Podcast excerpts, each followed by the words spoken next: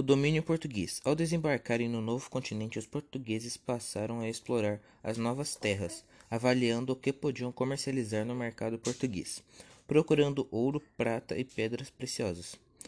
Um dos primeiros itens que chamou a atenção dos portugueses foram as árvores de pau-brasil. Inicialmente, os portugueses se instalaram pelo litoral do país, próximos ao mar. A arquitetura e as primeiras cidades. A arquitetura colonial é um importante registro da presença e da influência portuguesa em nosso território.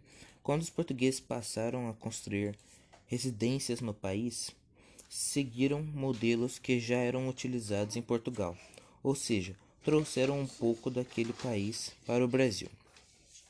As fachadas coloniais.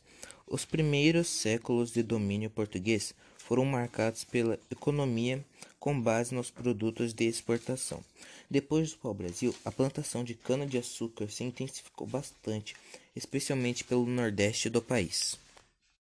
Império Cerâmico.